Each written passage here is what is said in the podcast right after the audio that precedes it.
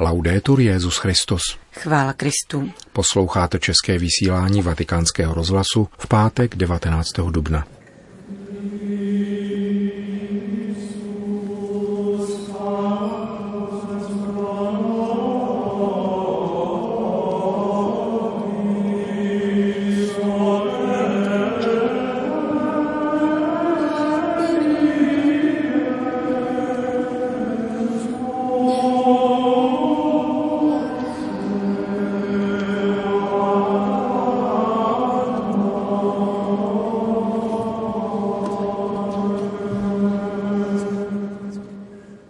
Ve svatopetrské bazilice se odpoledne konala velkopáteční liturgie.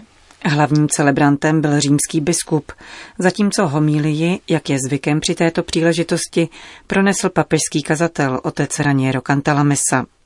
Přinášíme ji v plném znění. Disprezzato e reietto dagli uomini, uomo dei dolori che ben conosce il patire. Opovržený, opuštěný od lidí, muž bolesti, znalý utrpení, jako ten, před ním si lidé zakrývají tvář. Potupený, od nás nevážený. Těmito slovy proroka Izajáše začala dnešní bohoslužba slova. Následný přednes paší propůjčuje tomuto tajemnému muži bolesti, opovrženému a opuštěnému od lidí jméno a tvář Ježíše Nazareckého. Dnes chceme rozjímat o ukřižovaném, který je podán právě takto, totiž jako prototyp a představitel všech opuštěných, vyděděných a skartovaných, před nimiž odvracíme tvář na druhou stranu, abychom je neviděli. Ježíš jim nezačal být až nyní, v hodině utrpení. V celém svém životě byl na jejich straně. Narodil se ve stáji, protože nebylo místo v zájezdním útulku.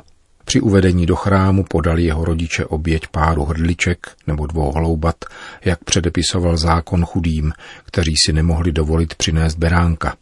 V tehdejším Izraeli to byl skutečný certifikát chudoby. Během svého veřejného života neměl kam položit hlavu. Byl bezdomovcem. A přicházíme k umučení. V paších je jeden moment, kterému nebývá věnována velká pozornost, ale je významově bohatý. Ježíš je v Pilátově vládní rezidenci. Vojáci našli někde poblíž trnový keř, spletli strní věnec a nasadili mu ho na hlavu. Na ramena skrvácená pobyčování mu žertem vložili rudý plášť. Do rukou svázaných hrubým provazem mu v posměšné narážce na žezlo královské moci dali rákosovou hůl. Je to prototyp spoutaných, opuštěných lidí, ponechaných na pospas vojákům a běžicům, kteří si na ubohých nešťastnících vylévají svoji zlost a krutost, nastřádanou životem. Mučedník. Ekce homo. Hle člověk, zvolá Pilát, aby jej představil lidu. Slovo, které může po Kristu být vysloveno o nekonečné řadě mužů a žen, zdeptaných a redukovaných na předměty, zbavených veškeré lidské důstojnosti. Je-li toto člověk, tak nazval spisovatel Primo Lévy příběh vlastního života z vyhlazovacího tábora Auschwitz. Na kříži se Ježíš Nazarecký stává emblémem veškerého tohoto poníženého a uraženého lidstva. Chtělo by se zvolat opuštění, vyvržení, vyděděnci z celého světa. Tento největší člověk historie byl jedním z vás. Ať už patříte k jakémukoliv národu, rase či náboženství, máte právo jej považovat za svého. Uno scrittore teologo afroamericano Jeden afroamerický spisovatel a teolog, kterého Martin Luther King považoval za učitele a inspirátora nenásilného zápasu za občanská práva, napsal knihu nazvanou Ježíš a vyděděnci. Ukazuje v ní, co znamenal Ježíš pro jižanské otroky, kterých byl sám potomkem. Pozbaveni všech práv a v nejhlubší bídě právě tato slova z Evangelia, pronášená jejich pastorem na jediném povoleném zhromáždění, navracela těmto otrokům pocit důstojnosti božích dětí. V tomto klimatu se zrodila většina černožských spirituálů, které dodnes dojímají svět. Ve chvíli veřejné dražby prožívali drásavou trýzeň, když byly manželky oddělované od svých manželů a rodiče od dětí prodáváni různým pánům. Je snadné si domyslet, jaké měli pocity, když pod širým nebem nebo ve svých chýších zpívali Nikdo nezná tu bolest, kterou jsem prožil. Nikdo. Jen Ježíš. Questo non è l'unico significato della passione e morte di Cristo e neppure più importante. Není to ten jediný význam Kristova umučení a smrti, ba ani ten nejdůležitější. Ten nejhlubší smysl není sociální, nýbrž duchovní. Jeho smrt vykoupila svět z hříchu. Vnesla boží lásku do toho nejvzdálenějšího a nejtemnějšího bodu, do něhož se lidstvo zahnalo svým útěkem od něho, tedy do smrti. Jak jsem řekl, není to nejdůležitější smysl kříže, ale ten, který všichni, věřící i nevěřící, mohou uznat a přijmout. Opakuji, všichni, nejenom věřící. Faktem svého vtělení se boží sen sjednotil s celým lidstvem. Způsobem, kterým ke vtělení došlo, se stal jedním z chudých a opovržených a přijal jejich úděl. Vtělil se, aby si jej zajistil, když sám slavnostně prohlásil, cokoliv jste udělali pro hladového, neoděného vězně a vyhnance, pro mne jste udělali. Co jste pro ně neudělali, ani pro mne jste neudělali. Ma non possiamo fermarci qui. Se Gesù non avesse che questo da dire ai diseredati del mondo, Nemůžeme se však zastavit tady. Kdyby Ježíš viděděncům světa nemohl říci nic více, byl by jen jedním z nich, příkladem důstojnosti v neštěstí a ničím víc. Dokonce by to byl jen další důkaz toho, co všechno Bůh dopouští. Známá je reakce Ivana, rebelujícího bratra z Dostojevského románu Bratři Karamazovi, když jeho mladší bratr Aljoša začne mluvit o Ježíši. Ach, to je jediný bezhříšný a jeho krev. Nikoli nezapomněl jsem na něho a naopak jsem se stále divil, že s ním tak dlouho nepřicházíš, protože pravidelně v takových sporech všichni vaši připomenou nejdříve jeho. Evangelium se totiž nezastavuje tady. Říká více. Říká, že ukřižovaný vstal z mrtvých. V něm nastal naprostý převrat. Poražený se stal vítězem, odsouzený soudcem. Kámen, který stavitelé odhodili, se stal kvádrem nárožním. Posledním slovem nebylo a nikdy nebude nespravedlnost a zdeptání. Ježíš nevrátil viděděncům světa pouze důstojnost, dal jim naději. První tři století církev neslavila Velikonoce, Paschu, jako nyní v několika dnech. Velký pátek, Bílá sobota a Velikonoční neděle. Všechno bylo soustředěno do jediného dne. Velikonoční vigílie byla památkou jak smrti, tak skříšení. Přesněji řečeno, nekonala se odděleně památka smrti a památka vzkříšení, jako by šlo o odlišné a separované události. Připomínal se spíše Kristův přechod od jednoho k druhému, ze smrti k životu. Slovo pascha, pesach, znamená přechod, přejítí hebrejského lidu z otroctví do svobody, přejítí Krista z tohoto světa k Otci a v něm přejítí věřících z hříchu do milosti. È la festa del capovolgimento operato da Dio e realizzato in Cristo. Je to slavnost převratu působeného Bohem a uskutečněného v Kristu. Je to počátek a příslip jedinečného, naprosto spravedlivého a nevratného převratu osudů lidstva.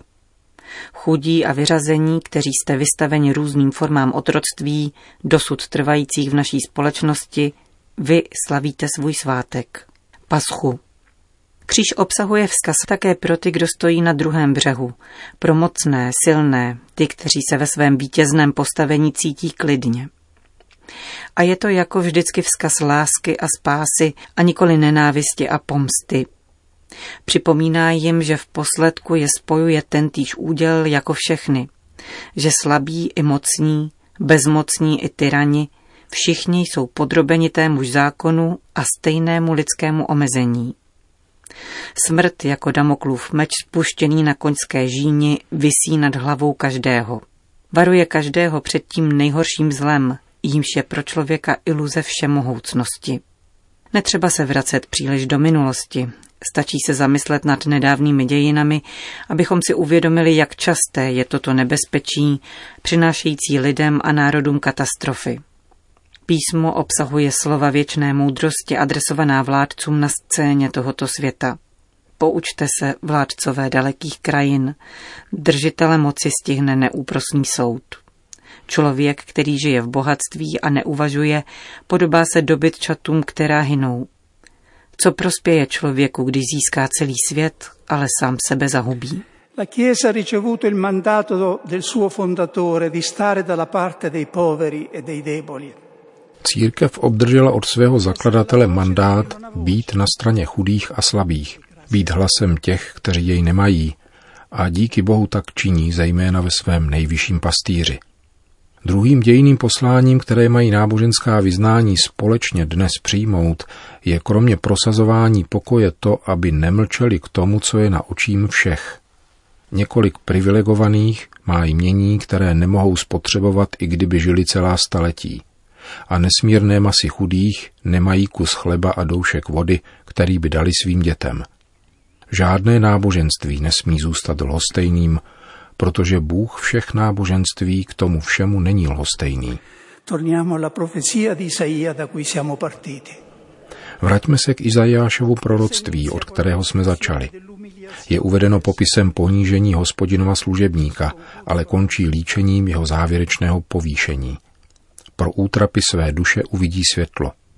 Proto mu udělím mnohé a sreky rozdělí kořist, protože sám sebe vydal na smrt, že se dal přičíst ke zločincům, když nesl hříchy mnohých a prosil za viníky. Za dva dny dá liturgie tomuto vítězi jméno a tvář svojí zvěstí o zmrtvý vstání Krista. Bděme a v očekávání rozjímejme. Vegliamo e meditiamo nell'attesa. To byla homilie papežského kazatele otce Kantala Mesi při velkopátečních obřadech v bazilice svatého Petra.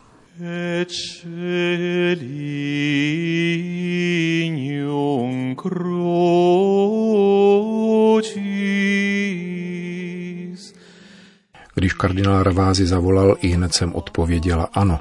Také proto, že s variantou ne se nepočítalo, říká s úsměvem sestra Eugenia Bonetti novinářům ve vatikánském tiskovém středisku. Řeč je o přípravě textů křížové cesty v Koloseu.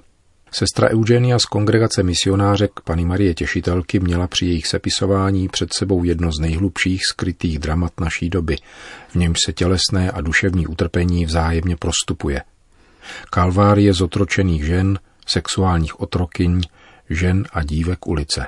Právě jim se tato řeholnice věnuje jako ředitelka združení No More Slaves.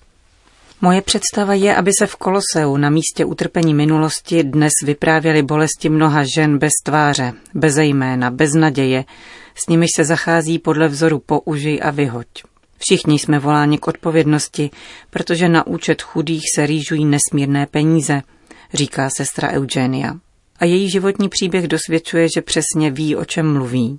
Jako misionářka prožila 24 let v Keni, mezi mladými, kteří bojují o svou budoucnost. Po návratu do Itálie pracovala v Centru pro migranty. Nechtěla jsem tam být, měla jsem dojem, že mé místo je v Africe, dodává. Život jí změnilo setkání s Marií, mladou prostitutkou. Mé obrácení přišlo skrze vzliky této ženy, která za mnou přišla s prozbou o pomoc, ale já jsem neměla čas ji vyslechnout, protože začínala mše. Doprovodila mě do kostela, všichni se na mě dívali divně, byli jsme zvláštní dvojka, řeholnice a sníholka z ulice. Při modlitbě mě doprovázel její pláč. Ona odešla ze mše usmířená, já zdrcená natolik, že jsem v noci nespala. Pán mi ukázal, jakou cestou se mám dát. Říká sestra Eugenie. To byl počátek jejího úsilí o záchranu žen, které ji často nazývají matkou. Sestra Eugenie vypráví vzrušující příběhy o třech dívkách upálených v automobilu skupinou mladíků, ale také svědectví o vzkříšení uprostřed beznaděje, jako když 19-letá dívka v pátém měsíci těhotenství našla nový život ve svém dítěti. Po nějaké době ji pokřtil Jan Pavel II. v bazilice svatého Petra – přinesla sebou svoji holčičku jako největší milost plot svého vykoupení. Dodává sestra Eugenia Bonetti, autorka rozjímání z dnešní velkopáteční křížové cesty. Končíme české vysílání vatikánského rozhlasu. Chvála Kristu. Laudetur Jezus Christus.